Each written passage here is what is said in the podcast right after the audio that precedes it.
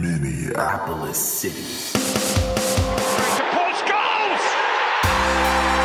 What about that?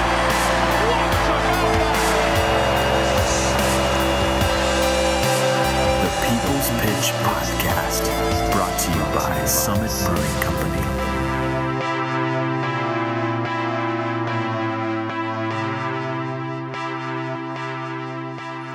Listeners of the podcast, welcome back. Not only welcome back to another week of the People's Pitch Podcast, the official podcast of Minneapolis City SC, but once again, we are united. We are a united booth here at City headquarters. I am al- aligned with my partner in crime, my match day Uber driver, Mr. Nathan Morales. Mr. Morales, are you still buzzing from a road trip? God, you know it, dude. Welcome back to winning, really, man. Like, feels good. Feels good again. I know it.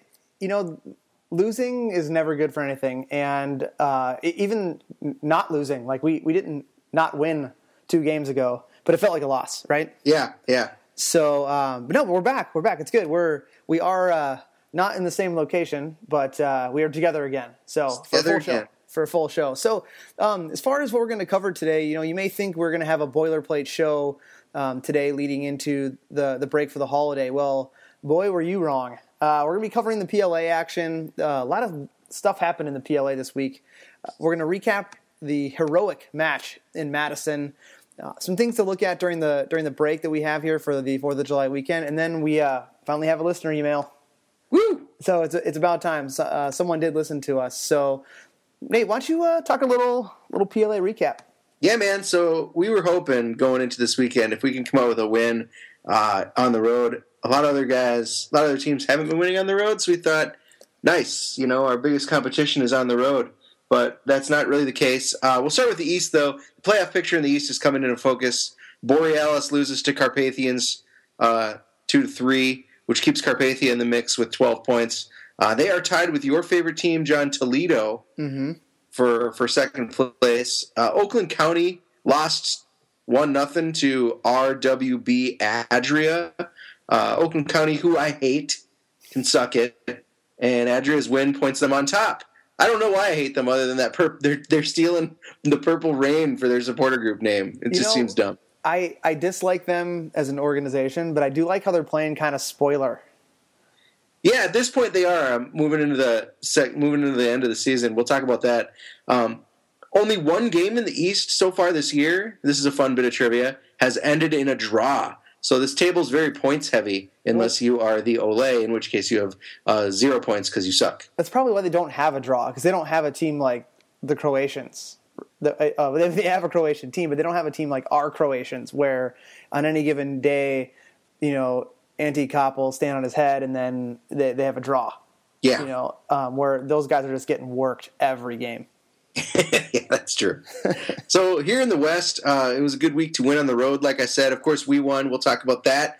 We're pumped about that. Uh, Rampage and the Croatians had a double header, a back to back game. Uh, the first one they tied one to one, which is fine, and then they beat the Croatians two to nothing. Uh, what the hell happened there? That was a little. That was a little disappointing. Yeah. Uh, the crazy first game ended uh, 10, 10 v ten, and the Croatians just did not have the juice to to produce on Sunday, which sucks because we really could have used the Croatians to take at least one of those games from the Rampage so we can get some distance between us. You know, we talked about how our road trip was pretty nasty going to Cedar Rapids and then Milwaukee to play the Croatians, but those those dudes had to play each other in Iowa on a on a Saturday and then turn around and like basically caravan themselves back to Milwaukee to play each other Yeah. again in Milwaukee. Like that just kind of goes to show the the scheduling snafus and conflicts we had when Cedar Rapids joined the league and everyone else is paying the price and they're they have they you know they're not because of the weird true. travel. So which seems kind of cheap, but whatever. Uh, and then here, the reserves uh, lost to the Bavarians. We thought, hey, maybe Bavarians having to come all the way to Minneapolis would uh, would sap them of some energy, but they beat the reserves two to one, which I guess is the expected result on paper, just not the one we were cheering for. Right, and we uh, we had some people who went to the game, and they said that it actually, outside of uh, a first minute penalty kick, um, the game probably should have been about six or seven to one. Oh so, wow! So the Bavarians are playing pretty good soccer. Yeah, I mean they're they're they're playing a lot of soccer, which is why, why I'm hoping that when they roll into town in two weeks, we're going to get a little bit of a tired team because they're playing in the U.S. Amateur um, National Championships, which is being hosted in Milwaukee at the Bavarian Club, which again is a great facility. You and I both went there. Um, many of our listeners went there as well. Uh, but they're going to have a lot to do. So hopefully, you know, we'll talk a little bit more about our matchup against those guys. But um, you know, one of these days those guys are going to tire out. Hopefully. So in the East, Adria is on top with Toledo and Carpathia behind them. And the West has Bavarians, Rampage, and your Minneapolis City SC with 12 points each, but in that order on the table based on goal differential. So looking forward, we've only got three, four games left per team. Uh, the East, you're looking at four tough games for Toledo, John, to end the season. Mm-hmm. And those four games, I think Toledo's games are going to decide who wins the division because they're playing Carpathia twice, and then Oakland County looking to spoil their hopes and climb up themselves.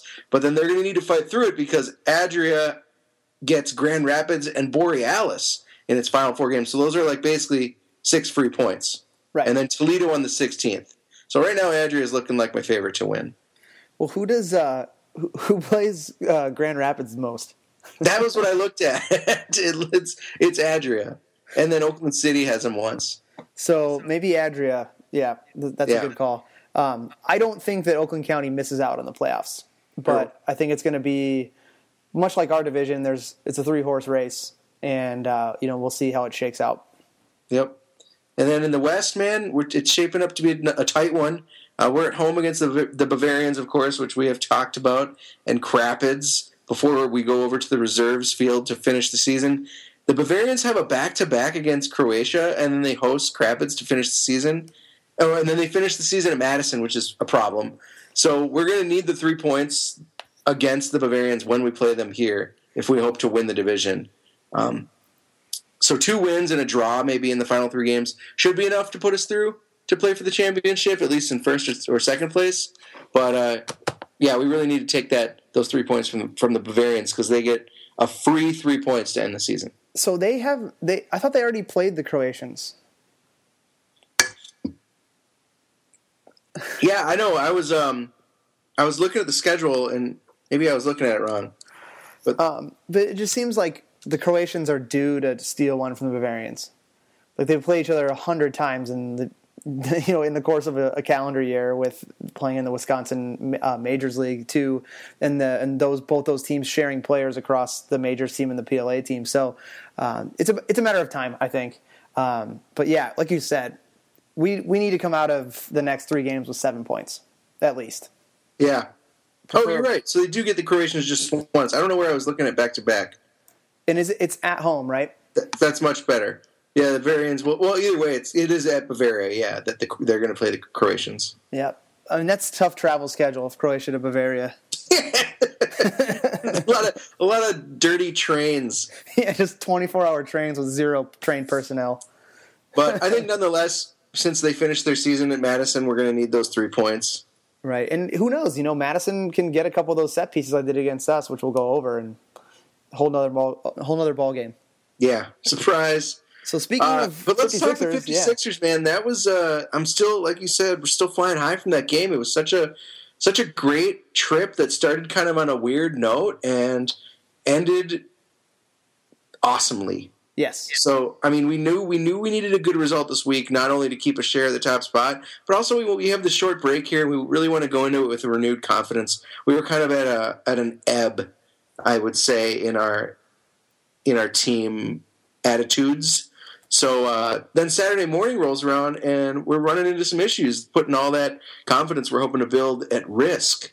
Uh, you want to talk about what happened a little bit? Yeah. So for those of you who read the 55.1 article that Kyle Ellison wrote about the game, you you know that uh, things didn't uh, didn't go off without a hitch for us in the beginning of the day. um, you know, we had a mixture between um, you know some travel schedule stuff, some some player personnel issues, some injury, and then uh, the flu bug hit a few players. So, we, um, and not to mention um, when I say you know some some roster issues, um, a lot of these guys have lives like all of us do, and some guys had you know summer plans, and you know I was talking with some of the coaching staff, and you know like ninety percent of these guys when they you know were going through the trial process because it was such a long process, didn't even know they were going to make the team. So it wasn't like they're going to hold their their their life or put their life on hold in, in order for us to have you know to wait to get selected. Yep. So um, we had a roster of 16 on paper going. Um, with we ended up having uh, four guys drop out, so that puts us at 11.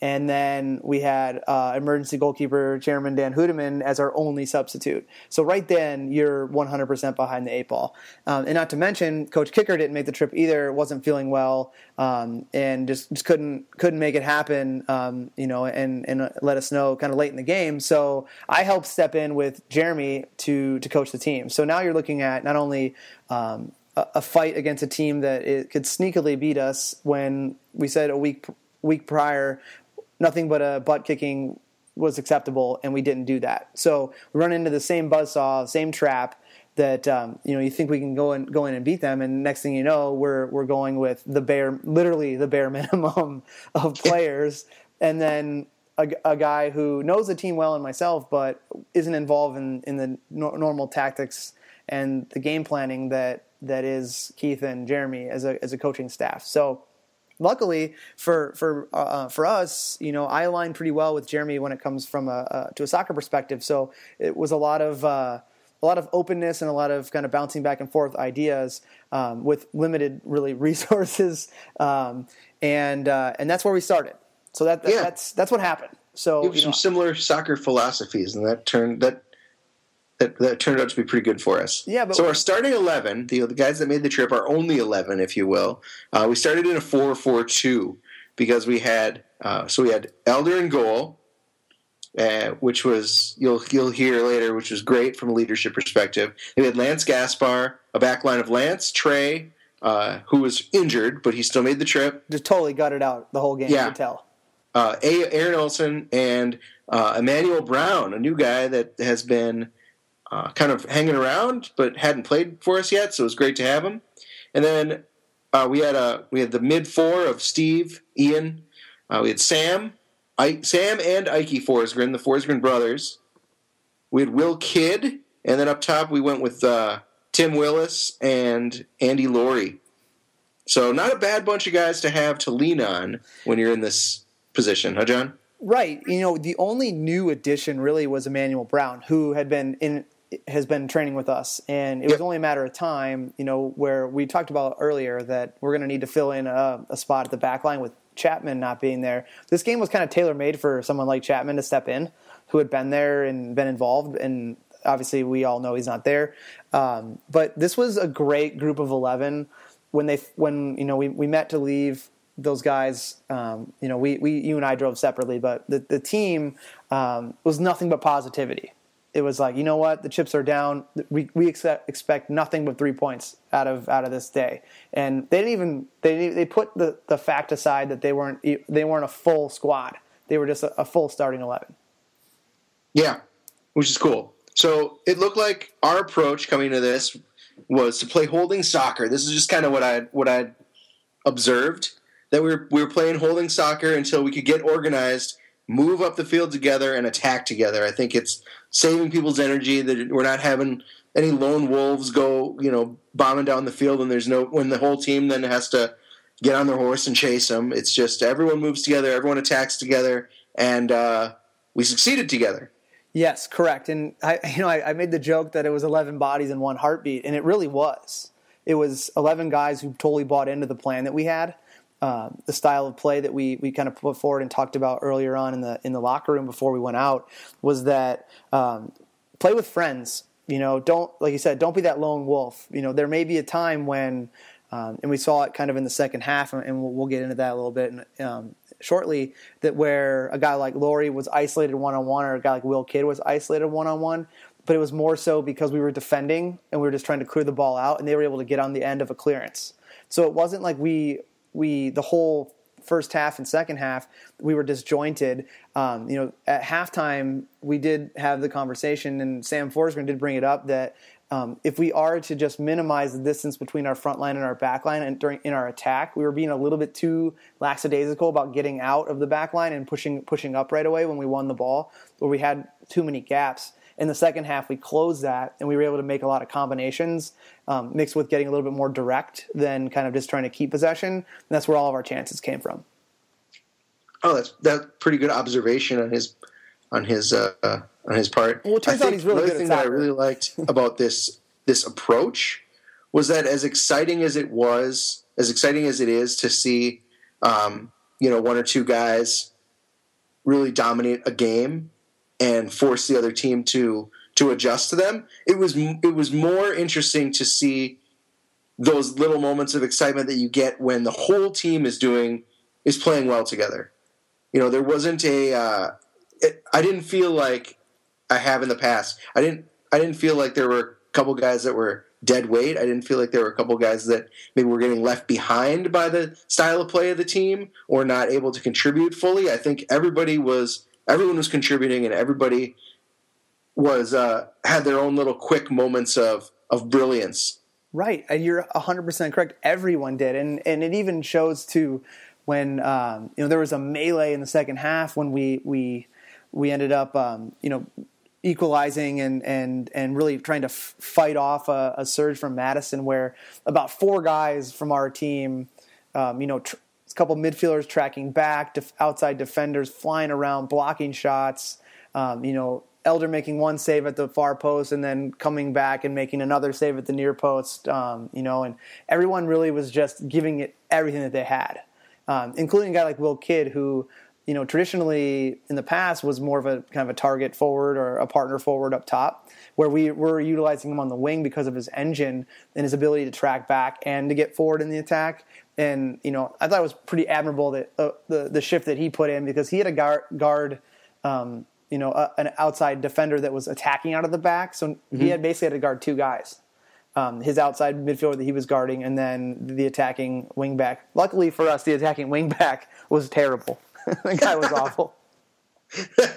so Madison's key tactic for the game, man, was basically uh, two things: set pieces and a drummer that was straight out of like Sauron's army from Middle Earth. Like it, there was just the nonstop beating of that drum, and they were hoping to score on set pieces. And it almost even felt to me like they were trying to they were trying to get fouled in our half, anywhere in the half, just to create more more opportunities for set pieces. Um, number thirty four comes to mind. He was diving from the from the opening whistle, Yeah, and, and that's I- how they got their first goal at ten minutes. That's how they ended up getting their second goal.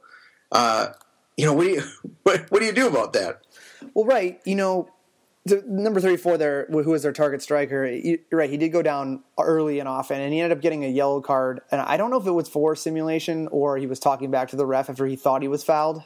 Um, but there, you know, you can never predict um, when you're in training. To, you know, like I, I'm going to go down at this point during this part portion of the game. It's more so like, you know, you you find guys that, uh, you know, that that you lean on them a little bit, and next thing you know, they're they're in a heap on the ground, and you see it at any level of soccer. But as far as Madison themselves, you know, when you're limited with individual talent, we didn't see Alex Bradley. Um, not sure if he was injured, um, wasn't there. Don't know if he's on the team anymore. Really, they're they're one attacking bright spot that they, that they have. But when you're limited as a group and you don't really play that well together, you try to exploit what, what I like to call the secondary areas of the game or the secondary situations that you can practice, like set pieces and corners and things like that.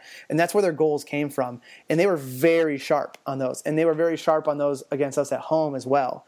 Um, and you know the the first goal coming off of a header was kind of you know mismarking, and you know we're going to get in a little bit more about that, but you could tell they practiced that, and it's they got so good at it that they know it's their only scoring opportunities, and they're hoping that they might get another one through the run of play, but they can always fall back on you know the, the set piece delivery.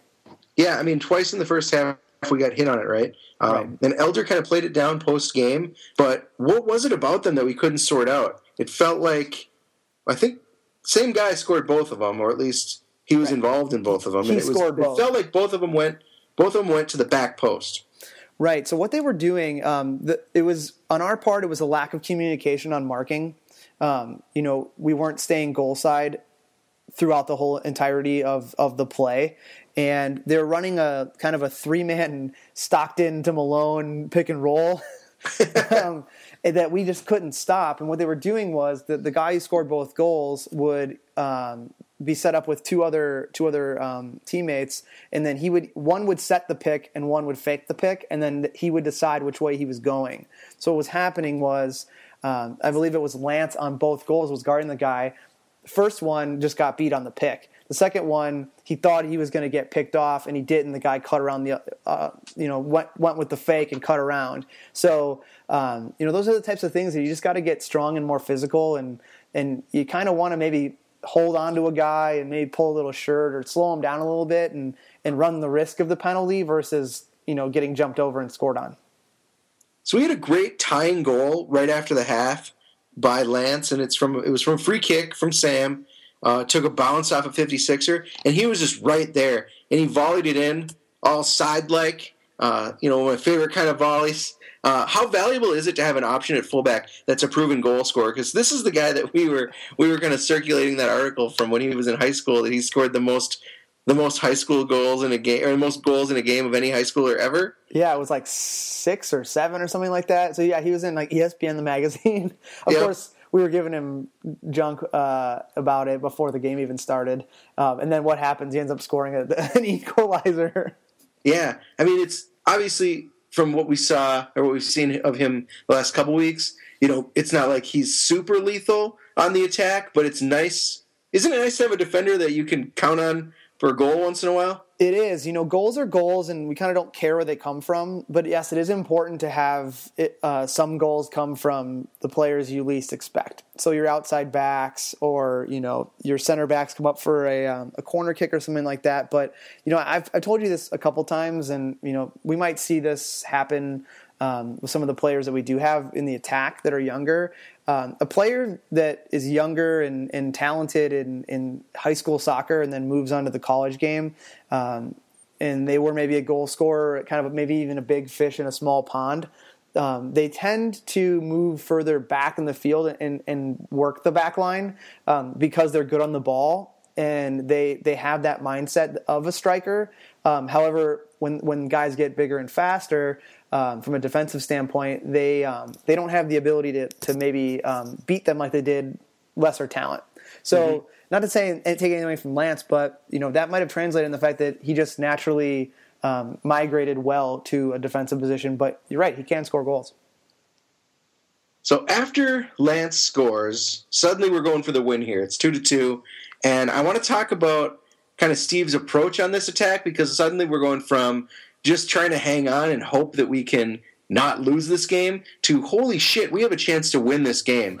Um, so this was maybe evident to you on the bench, but I watching him, he definitely plays that MTA uh, possession based approach where a safe backwards pass is better, is is more, I don't know, Fruitful. More fruitful for them. I guess that's good. Yeah, than than a chance creating forward pass that might not find its man. I, so what I'm, I guess what I'm trying to say is like it, it felt like he'd rather pass backwards and do the safe thing and keep possession than maybe try to play someone through forward, um, farther up the field. I mean, he's a great player. We've talked about it all the time. But does his style kind of slow the attack? You know, um, it can, but I, I talked to him a little bit. Uh, we we had water breaks because the the game was it was like 96 degrees on the field, and luckily, you know, I had another shirt to wear afterwards because I was just sweating through the one that I had on during the game. Not because it wasn't just an intense game, but uh, it was so hot. So during the water break, you know, I just mentioned to him that you know it's okay to be direct and take a forward chance. Um, you know, but his style, like you were saying, that he's just been drilled into for years is that safe pass, keep the ball. The other team can't score when you have the ball, um, and that's what makes him such a great player. Is that he is possession based uh, from a foundation standpoint, but all of our chances came from keeping the ball for a few passes and kind of um, stretching out their their forward line that was kind of the first line of defense for them, and then their central midfield, and then that lethal through pass that we hit being direct. And I, I kind of hit home with him, you know, even uh, actually he and I were texting watching the Euros yesterday, and I said, you know, um, it's okay to take a calculated risk when you're playing a long ball or a through ball that might go uh, an errant direction and not connect um, with a forward. But what it does is it pins back their defense, and then what we can do is move up and over um, to whatever side that's on and try to win a throw in in their defensive half versus us constantly just going back and forth, and then it's just it becomes just uh, you know. Uh, it just becomes watching grass grow at that point because they're not going to pre- they're not going to pressure us, and we're not gonna, we're not doing anything um, to threaten. Yeah, I mean, at least let them know that there is the chance that you're going to be coming at them. Otherwise, you're right; they're just going to sit there, and uh, that's kind of what was what was happening. But eventually, once we started punching them in the face, they uh, they started playing us at a little bit of a higher line.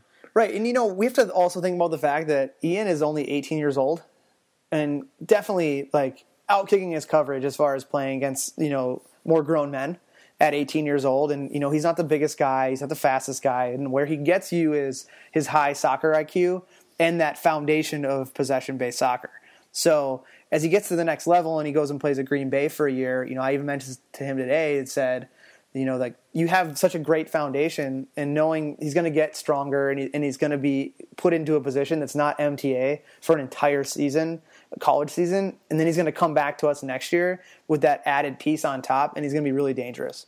Yeah, hopefully.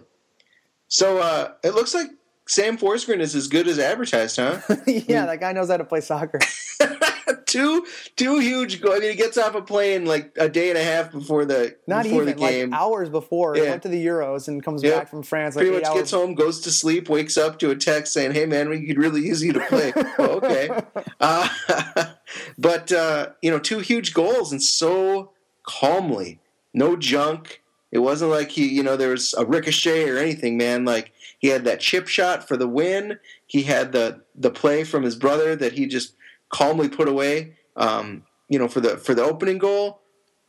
I, I really like him. What's your ideal midfield look like for us to finish out the season with with Sam on the team now? Well, um, to answer the question, I don't think that he's involved in our midfield moving forward. Oh, that's right, because he's really more of a forward, isn't he? Yeah, he's more of a. I mean, he's attacking minded player, so you can use him in the role. So when we say we played a four four two, we played a diamond, and he was on the tip of the diamond.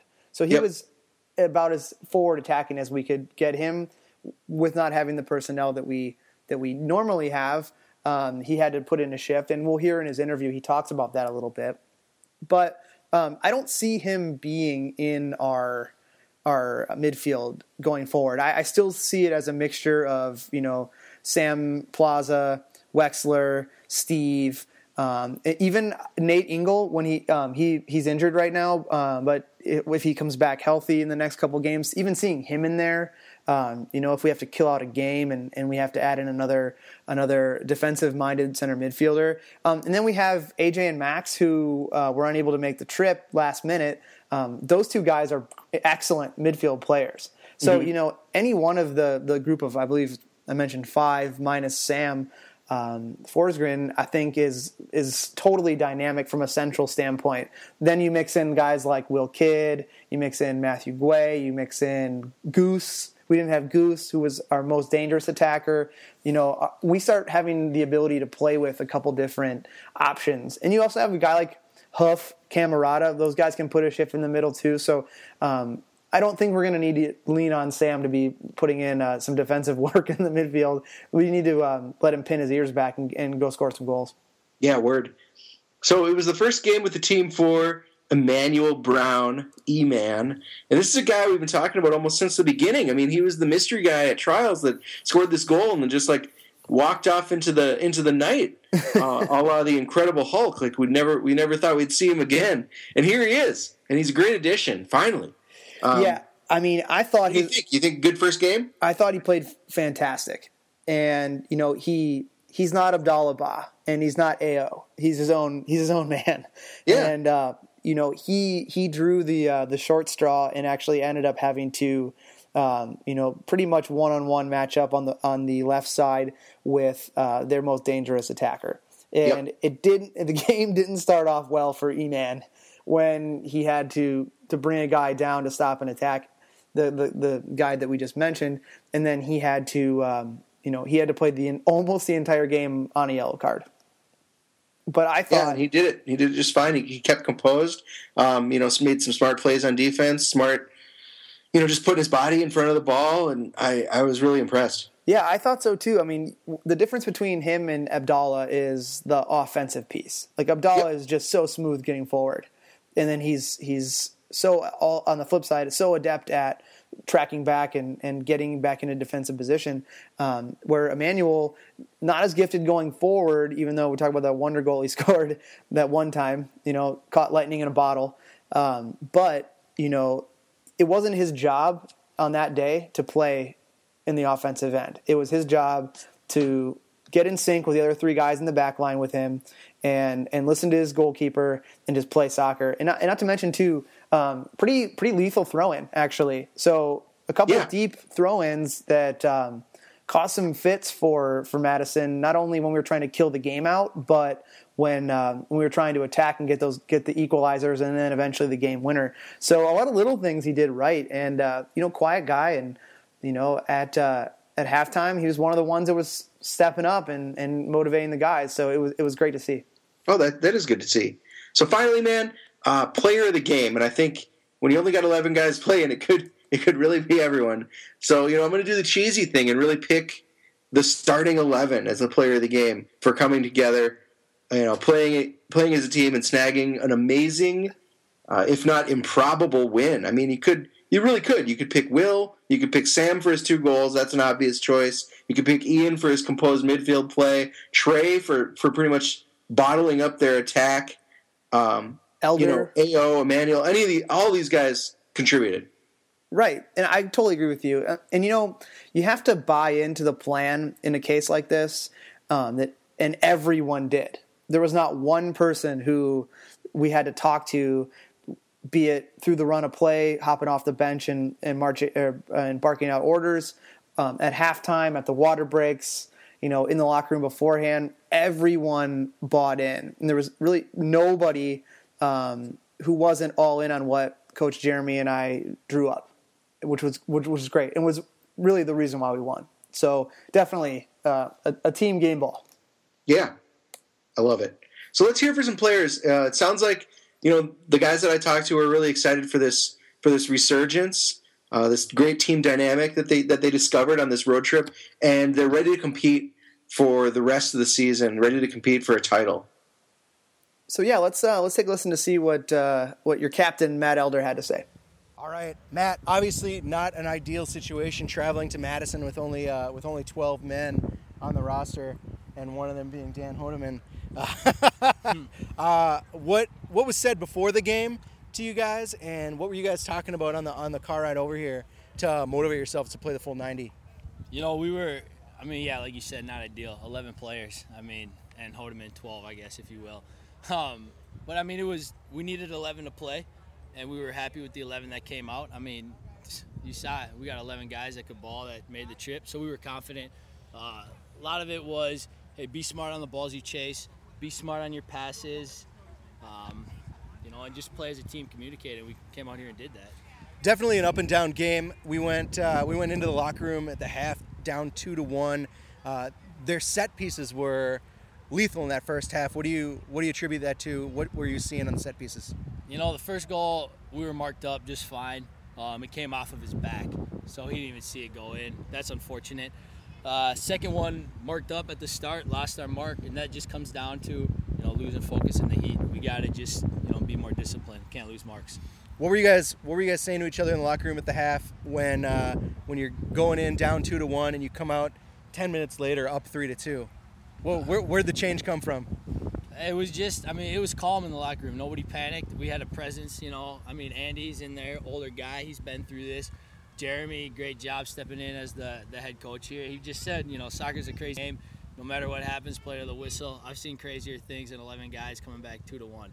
So, I mean, it just, hey, it was staying calm, staying composed, and believing in the 11 guys we had. All right, man. Well, we're going into a long break. Uh, as it is, where we got a piece of first place, and our next three games, our last three games, are going to be home in the cities. Uh, how we feeling for prospects for the playoffs? Confident, man. I mean, we're gonna go take care of business. We've seen everybody in the, um, like you said, the last three teams are at home, so we've played them on the way. We've got results. So now it's you just go defend our turf. All right, man. Calendars are clear for Toledo, huh? Yeah, absolutely, I'm going. All right, thanks, Matt. Thank you. So there you go. I mean, I think Matt is always, uh, you know, Always he always hits the nail on the head. He knows exactly, you know, he knows how to get get right to it. I think he was a little little generous on the, uh, you know, on his evaluation of, of those set pieces. Just you know, hey, it's the heat and it's you know a little mistake and that's all. It's it's nice to see that he can, and the team can just like move past mistakes like that and say, yeah, we we just moved on and kept scoring. Well, the worst. Uh, thing but I is- also talked to Sam. I was able to grab him, the- and the- uh, you know the worst thing to before we get to that to talk talk a little bit about the, the interview the worst thing a goalkeeper can do is is just toss his defense or even his midfield under the bus or say like Yeah. well i made four six saves why didn't they score four goals and they had chances so very diplomatic you know and uh and, and yeah, and I mean, I, I like every once in a while with a player, I'll serve it up to him, like, hey, uh, you know, here's what was going on in the game. What'd you think about that? I think we had a player bite on that earlier who said, like, well,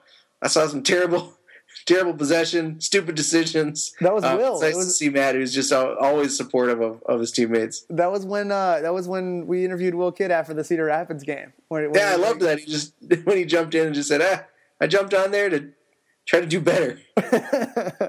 Um, but you know, you said we we also interviewed Sam Forsgren making his first uh, appearance with City. A great debut. We told him he's allowed back. So let's uh, let's hear what he had to say. I'm here with Sam Forsgren, recently back with the team, or recently with the team. Sam, we talked to you way back on the podcast, uh, and we knew that you weren't going to join us till the middle of June, thanks to thanks to your school schedule. But you were also at the Euros. When did you uh, when did you get back from from from France? Uh, yesterday, uh, around like one or two. AM. Uh, no, Oh. what are doing in the afternoon? All right, man. So, having zero experience playing with this team, uh, maybe getting a little bit of warm ups in together. How, how did it feel stepping on the field with basically a bunch of guys you don't know that well? Um, it felt pretty good. I uh, I played it with like a few of these guys like for a little bit, just a year or two here or there. But um, I could tell there's good energy. There's a lot of very positive attitudes from everyone. Just people coming out to work. You can tell you have 11 guys who are committed. They made the trip, so I Yeah, was- man. I was impressed. I asked Matt the same thing. Uh, you know, you find out that you're traveling with 12 guys. Soup, not at all ideal, uh, especially in a 90 degree day. What were you guys talking to each other about on the drive here, and, and how did that motivate you to, to step up? I actually uh, woke up and got a text from Keith, hey, can you make it? Because I was planning on just settling back home. So Oh, shit. I grabbed some stuff and came over, and um, I don't know, the car ride, they're just like, you know what, we're going to be all right. Like, it's a hot day, but we've got 11 guys who are committed and talented squad. You could tell it's very balanced, right people in the right places. So nobody was too worried. That's good. First impressions of the team, since this is the first you've uh, you've seen of everyone play together, uh, besides your brother, of course, which Yeah. was like, uh, we'll get to that in a second. But what what's your first impression? What do you think? Uh, what do you think of this team? I like uh, the style of play a lot. It's very relaxed, possession oriented, but can attack when we need to. Uh, just a lot of hard work. Like defensive, our defense is really responsible. I think we got a lot of mature guys back there, and that really helps because there's a lot of college people in this league. But having people like Aaron back there, and even Trey is pretty mature for his age, it really helps you out. Super convenient that you were kind of uh, slotted in in the midfield on the same side as your brother. How did uh, how did that backyard soccer come into play? I mean, you guys talked. You both you both had talked about how you're playing against the house and play, making up your own games. Did that uh, did that help you out today? Yeah, I think so. There's a lot of uh, balls that were just bouncing away from Mikey, and I'd just be like, "Come on, you like you can go after this one. Like you can win it." Or like we just kind of, kind of used to playing with each other, so I'll give him a little look and try to slip him through. But So competitive. Not only did, did your did your comf- your uh, ability to be comfortable with each other come into play, but also your competitive nature. You're goading each other on. You're making sure you're holding each other to a high standard. yeah, yeah, absolutely. Yeah. So it's I always like playing with him. He puts in the right amount of effort, and he's a talented player. So First game, man, two goals. Uh, that ties you for the team lead, which is pretty exciting. Uh, how many more are you thinking for the end of, for the rest of the year? Three more games Uh, plus playoffs. hopefully more than three. um, oh, I guess we'll see how it goes. We're gonna, I guess, work in some other guys too who are pretty talented players like Matt Guay and Dalaba. So we'll see how we get moving after that. But hopefully a lot more. Hopefully we get some more results. For sure, man. Three more games, uh, and then it's time for the playoffs if we make them, which looks like we're uh, we're in a good position to. Uh, how do you see your role moving forward for these last three games as you as you kind of slot in for the end of the season? Um, I think with uh, deeper bench and some of our, I guess more of like our team here, I'll be a little bit more attack oriented than I was today. I was more of like a pure center mid today, just helping out defensively in like the last 20 minutes, which I'm fine doing and I'm glad to do it. But I think once we get more of our specialists back, I'll move more into an attacking spaces. Excellent, man. Well, thanks a lot. Uh, go jump in the shower and have a good ride back, man. I really appreciate it. Oh yeah, thank you. Great to see you. Yeah, you too. Sweet. It's great to have him, and it's hopefully we're going to see a ton more of him and a ton more goals out of Sam. Um, it's great to have more offensive options. That's Yeah. for sure. I would agree, and and I think um, you know we're gonna hit the reset button. We're we're gonna talk about that in a little bit, but we're gonna hit the reset button, and we're gonna have a plethora of attacking options and and chess pieces that we can move around the board. And um, with him, especially, you know, he hadn't played soccer in three weeks and comes in and scores two very important goals for us. And um, you know, like he mentioned in his interview, he he's played with some of these guys before, including his brother, um, who um, who he connected well with, and you know other guys in there that um, once he gets more familiar with the guys that weren't there, some of the firepower like uh, like Wexler, I think is one. Uh, it's going to be it's going to be pretty dangerous for anyone coming into the barnyard at the end of the season. Yeah. So, you know, we've got a little bit of a break before we play the Bavarians on the 9th. And I think there's going to be some things to address, but I want to also talk about some things that we're really loving. Um, we, you know, we've we saw how these 11 guys played together this week. I mean, we can agree, well. They played well. Uh, great. So with with minor tweaks, I think maybe these could be the guys. Uh, these could be your horses for the rest of the time. Uh, your thoughts? Yes, I think that for sure in the team sheet, right? Like the 18 because they they they earned it, right? But perhaps maybe not just an immediate carryover into the full 11. You know, Yep. we talked about, you know, some guys um, had to bail because of, you know, any number of excuses, um, whether it be health or, you know, travel, whatever. But the guys who who you know who we accounted for not being there, um, you know, like Wexler and and like Plaza, and you know we have Huff and or Hoof and, and a couple other guys. Um, you know, I, I see them still having to try to compete with the guys that that weren't there. Um, but definitely, there's no reason why. Um, the majority of those guys aren't lining up again, and then at least being our off the bench options. Yeah, I mean, I think you know we want to make sure Goose is in. We want to make sure Sam is in.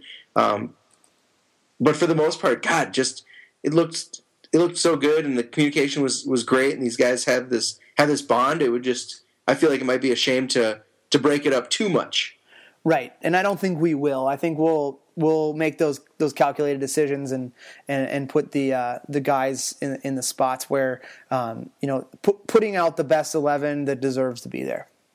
So I uh, I went out to Twitter today and asked around because you know partly to to get some talking points, but partly just to check and make sure that I'm not crazy because you know I wanted to kind of bounce some opinions off of them or at least measure my opinions up against kind of what some of the other fans and and uh, and guys like you and other journalists are thinking. So I'm looking for personally moving forward, I'm looking for a more coordinated attack out of this team.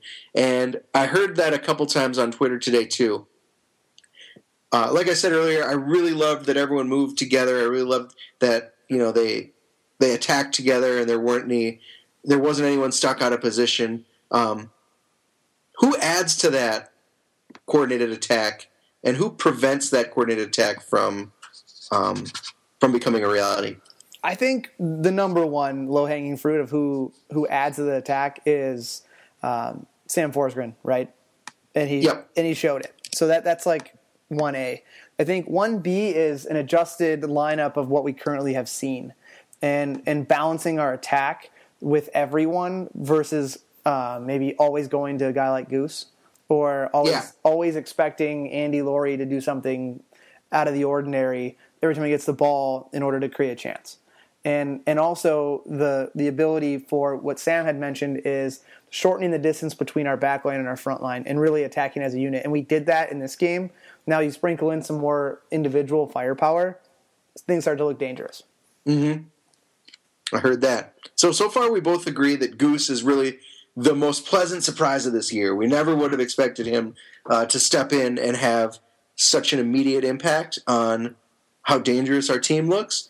Uh, what are your other high points? Other high points from the Twitter sphere? You know, everyone's loving Elder. Uh, really, people just love the back line, and I'm gonna. I would attribute that to the leadership of Nate Engel and Trey of course, and people are really liking Andy Laurie. People are really digging on Steve. I mean, is there any any players that they're that they're missing? Well, I think the the Wexler play in the middle of the field, um, and that's something that if we had that option against Madison, there there's no there's no worry at the end of the game that we're going to have to eke one out because he's not either going to kill it or he's going to be kill out the game uh, by by having that effective possession and, and always wanting to go forward and making the right risks um, to kind of spring a forward, um, but also his ability to um, just generally get forward when we're getting complacent and trying to create things. So I think him for sure. Um, the other person was is Ike Ike Forsgren, who's kind of been a, uh, a majority of a, a late a late game sub.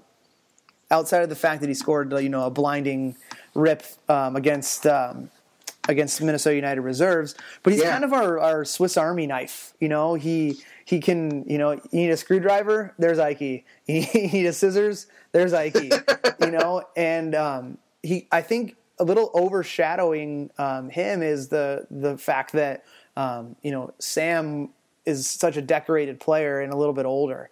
Right, so Ike is a little bit in that shadow, but just a great player, and he just quietly goes about his business and and does a job for us eh, um, whenever he gets in. I think um, also the effort of Will Kidd. The guy comes to practice every week, never complains about you know whether he's you know he's in the starting sheet or he's coming off the bench or he's playing out wide or up top. He just uses that engine that he has and that constant drive to to work hard and and you know that short term memory if he does make a mistake um, is is really game changing. And you know, last game we actually um, in the second half flip flopped he and Ike um, to to exploit a, a mismatch with a, a, defender that didn't do well under pressure. And yep. and Will with his pressure um, was able to create multiple chances, including almost squeaking through. Um, on a great pass by Forsgren on a diagonal run where he was brought down at the edge of the box, which could have been a sending off for the, the last man back. Um, questionable call from the ref. But we did get the free kick, and he was about a, a, half touch away from being able to bury one in a corner. Yeah, that's for sure. I mean, I think you know the like you said, the effort just the effort of will just changes a game, and uh, you know I hope this was the this was the break. I hope this was the breakout game for him to kind of bring him to the forefront mm-hmm. for the, in the coach's mind as as a guy that deserves to start and not come off the bench, um, you know, in the 60th or 70th minute. Right, and I think the last piece is just the attitude that was shown by the players on Saturday.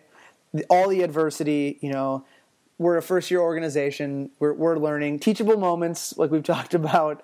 Yep. Um, but just the overall positive attitude they showed that was lacking in Cedar Rapids. It was lacking against the Croatians. For sure, lacking the first time we played Madison. So, you know, if we continue to build on that, um, that positivity, you know, we we thrived earlier on in the season being kind of the the division underdog. Like, what's Minneapolis yeah. City gonna gonna be? And we played with that kind of chip on our shoulder, like. You know, no one respects us because I think we're just a bunch of loudmouths on Twitter, and you know, which, from, which we are, which we are, which that's that is our thing. in case you haven't noticed, um, but you know, there we had we had our backs up against the wall, and you know mix into that more positive attitude that we're supposed to be there i think is is what we can build off of as we go into the the last stretch of the season. Yeah so what are we going to work on over break? What are what are these rested refreshed crows going to look like when we see them on on july 9th you know or, or do we know who we're going to be riding for the rest of the season? Do we know if there are any tactical changes that are going to get made? Uh, do we know really, you know, who's our who the, who are the guys we have to lean on? Well, I think organiz- organizationally, we dodged a bullet in Madison, and you know, Yeah. We need to get back on track. It's, it's unacceptable for us to be rolling into anywhere um, as an organization with barely enough players to play. That's just Yep. not who we are. And we have a, a we have a deep roster of, of guys in training, guys that are that are dual ro- rostered between um, our our men's amateur team with Stegman's and then with the guys in the player pool for Minneapolis City. So zero excuses there. Um, and you know we're working from an you know I can speak firsthand. We're working from an organizational perspective to clean that up because you know going forward that's not what's going to happen, and it's it's unacceptable for it to happen again. So I think that's number one. Um, you know, so we're gonna we're gonna hit the reset button um, from from a player standpoint. Um, you know, heal guys up from injury um, and really re- reset the commitment level that we are going to push for a title. And everything is in our hands for us to get into the into the league tournament. Like, there's no reason why um, we don't do all the little things that we've just mentioned, um, attitude wise and, and riding the hot hands. Um, and, and we have to make sure that the guys that are going to be in the camp as we move into the end of the season are committed to the same goal, just like they were on Saturday. The same goal of, you know what, this sucks, but we're, we're coming out of here with three points. No matter how we're going to do it, we're going to do it. So I think that's that's that's a big piece. Um, and then I think you know we clean up the roster a little bit as far as issues go. You know, I don't see us. We talked about maybe bringing in some other players. I think we have the we have the players now. Now Yep. it's it, there's there's no need to bring in, in anyone new unless they're they're absolute specialists that um, we don't currently have, and I don't think there's a whole lot of those guys out there. No, especially this late in the late in the summer when everyone's kind of decided what they're doing. Uh, it just feels weird to start to keep talking about adding players. You know, I'm with you on that. Right, and you know, in in it's like I say, adding a specialist. It's adding someone who is going to be an immediate value that can immediately um, do the work needed to get on the team sheet. You know, Yeah. there's, there's no there's no uh, you know bringing in Ronaldo or Messi. You know, we're not going to have that ability or, or be afforded that ability. Or what we would bring in is someone to cover for an injury that's almost a like for like switch at this point, which I I don't see that happening because we have those people. They've been at our trainings. We just need to actually go out and, and make the selection and make sure people are available. And that's part of the organizational stuff we have to clean up, you know, making sure we know who's available to be even selected for these game sheets and then make the ultimate tough decision on who's going to start. Um, so it feels like when we're recommitting to this, we're making a new commitment to a title, and it might be an initial commitment for some of these guys. There are going to be some some leaders that we want to lean on. You know, Andy Laurie is going to be there for us. Uh, you know, Matt Elder is going to be there for us. Trey obviously is the captain. We want to make sure we'll be we'll be vocal and kind of help us help the team focus on that on that goal. And because I think it might be a goal that wasn't really in a lot of these guys' minds to start the season. And it Right. definitely wasn't in mine. I remember after the, after the first game, just going to the Bavarians game to open this open the year, I thought, hey, let's just see what happens, man. You know, like I think we've got some good players, but you never really know. And then we draw, and then we start winning, and we start doing doing well, and suddenly we're thinking, holy crap, we have a chance. And so, somewhere, somehow, that fell off the last couple weeks. But I feel like we're back, and we got to get the guys. We got to we, we got to lean on the leaders to really get the guys pumped up and, and going all in. Right. We need to rely on the on the uh, prepared 18, like I mentioned, and then the right 11 out of that that 18. And then situationally, from a coaching perspective, we need to be able to um, to quickly adapt in game, like we did in Madison with short resources. Um, when we have a, a longer a longer list of, of firepower that we can you know we can use to to change a game the the right way or to kill out a game when we're winning. Is that something you feel like we've been missing? Is that flexibility to adapt in game?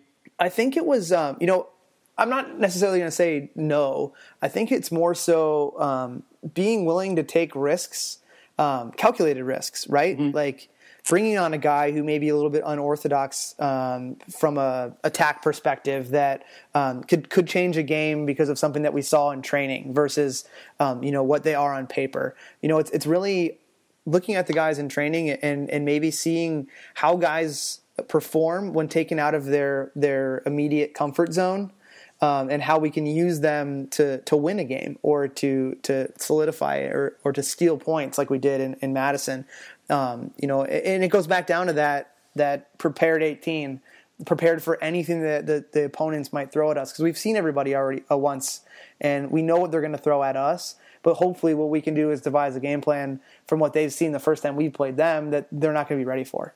Yeah. So, well, I mean, this is it, man. We're in the we're gonna be in the home stretch starting July 9th. And Yeah, we and we have a tough test having the Bavarians come in, um, but I think we're gonna be up for it. You know, it's the the mojo is uh, is running over right now.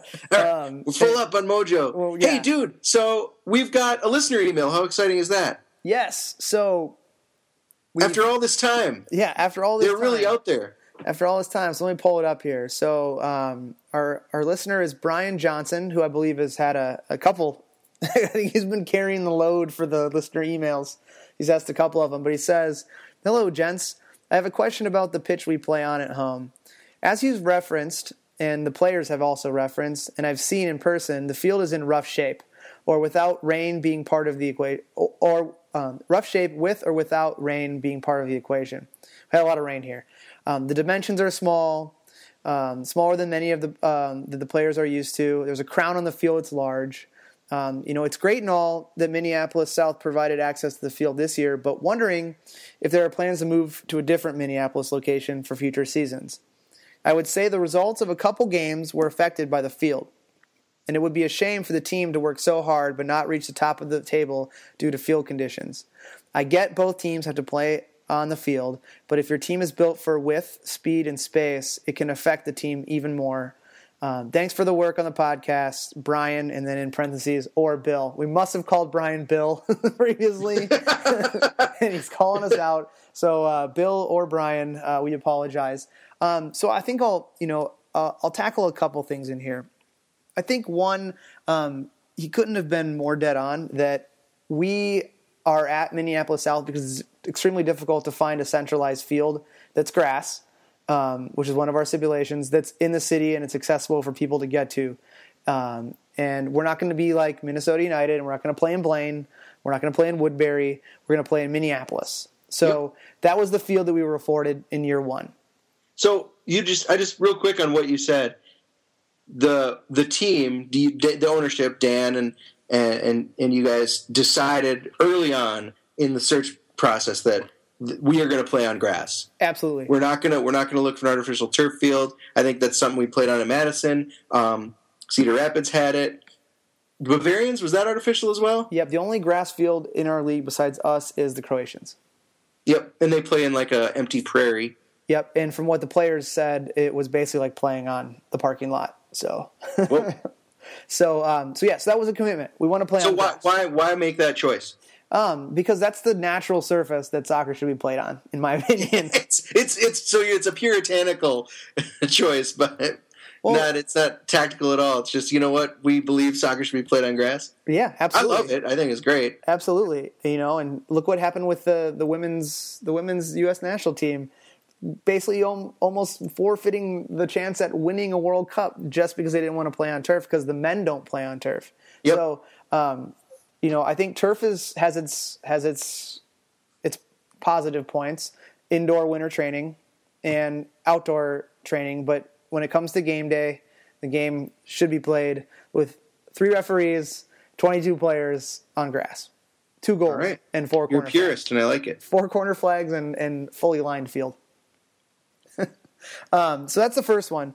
Um, so in future seasons, yes, we we were um, ever so close at De La Salle High School, which, in my humble opinion, is the best grass surface in Minnesota. Um, and we we've had the opportunity to continue talks with them.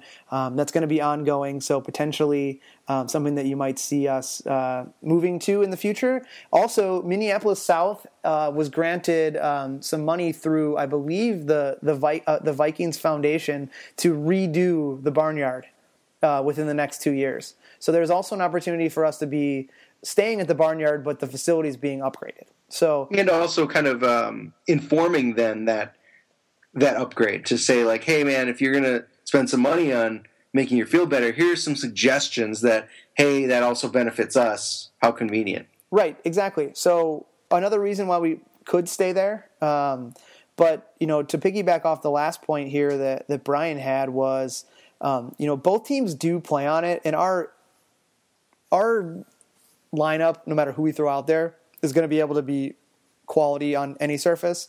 But yes, we are not built for a narrow field, and we're not built for um, you know a, a crowned surface. But we have the individual skill to be able to compete on it, and it becomes an added advantage to us um, and a home field advantage that um, a lot of the teams that come in aren't ready for. And you don't see a lot of goals against us at home through the run of play, building something out of the uh, uh, building an attack from the ground up. What you find is set pieces and things that would happen on turf anyways. Mm-hmm. So That's a great point. so that's it, Mr. Mr. Johnson. Thank you so much for for emailing us. Um, everyone else should, and we'll be giving uh, we'll be giving out that uh, that email address shortly. Um, but we encourage everyone, um, whether it be Twitter, whether it be via the the internet through email. Um, you can you can call Nate whenever, twenty four hours a day. He's available. Um, yeah, on the bat phone. yeah, on the bat phone if you if you just want to talk, have a good cry, um, whatever. But yes, please get back to us. We we like to know what you're thinking and and provide our expert and humble opinions on on the the topics that you want to hear about. That's right. So um, I guess I mean that's that's it. You know, we um, we don't have a team to look forward to next week. We have that reset button we're going to hit, and uh, you know, next week's Fourth of July. Um, happy birthday, America! Whoop, whoop. Nate, you will be in San Diego, which I believe is Spanish for whale's vagina. Is that That's what? I've heard. Yeah, that's what I've heard too. Um, Yeah, I'm interested to check it out. but um, you know, um, we'll uh, we'll go into ne- next week with a reset. We'll we'll hit we'll hit training really hard. Um, you know, we may or may not have a show. If we do, maybe a total surprise. Um, you know, maybe maybe I'll bring on someone else, a little Q and A. Uh, there's been some some requests from the inner workings that we get Andy Laurie on here because, like us, he uh, in front of a microphone he can't stop talking. Oh, he's So- such a good interview. He's such a good. I mean, he, he's just a great, great guy to have a conversation with. Right, right. Um, and up until yes, uh, Saturday, I'd never been to Culver's, which is weird. That's right. Who is this guy? Yeah, so he got Culverized for the first time. So we may have a show next week, um, but keep a lookout on Twitter, uh, and we'll we'll let you know if we're posting it. Um, but Unchained number twenty two is here. Um, it's got a hilarious name, Nate. What is it? Zingabur. Zingabear, the the cream ale from the brewer of Herculean Woods. It's got some ginger up inside it, um, plenty of sexy yet a soulless twist on the classic summer cream ale. Because gingers don't have souls, get it? yep, I totally get it. Um, if you're interested in in, uh, in learning more about the Zinga beer, uh, go online to summitbrewing.com and learn more about about the beer. And uh, Germans say some weird stuff, don't they? Yeah, they do. John, you're you're German. What what's the weirdest German word you can think of off the top of your head? Um. Uh. Man. Uh. That's. Is this a speed round? um, I don't have one off the top of my head. I, I can tell you though that um, the the word that has the largest number of characters in the German dictionary is speed speed limit sign, Oh, and uh, I'm not even gonna try to pronounce it. But uh, but yeah, that's a weird one. So, um, but if you want to get a hold of us, like we mentioned, the the show is for you um, by us. So send us an email, like like Brian or Bill or whatever his name was um, did at mcscpodcast at gmail.com. You can reach us on Twitter at MPLS City SC. You can reach myself at Johnny Business, two N's, two Z's, two S's, and at Mexinate, M E X I N A T E. So that is all for this week. We hope you all go out there and enjoy America's birthday. Please don't buy some fireworks and blow off your other hand, Jason Pierre Paul. um, uh, but as usual, we have Go Get Him Tiger taking us away. But but wait, Nate, what is this we hear? Is this a new What? song? Is this a new song? Could it be? Well, No. it is. It is. Um, their EP is out, folks. Um, so we have all sorts of new material. So these are our boys with cheat codes. I am John. That is Nate. yep. Um, and so long, friends. Have a great birthday, America. Hashtag Iceland smites. Bye bye.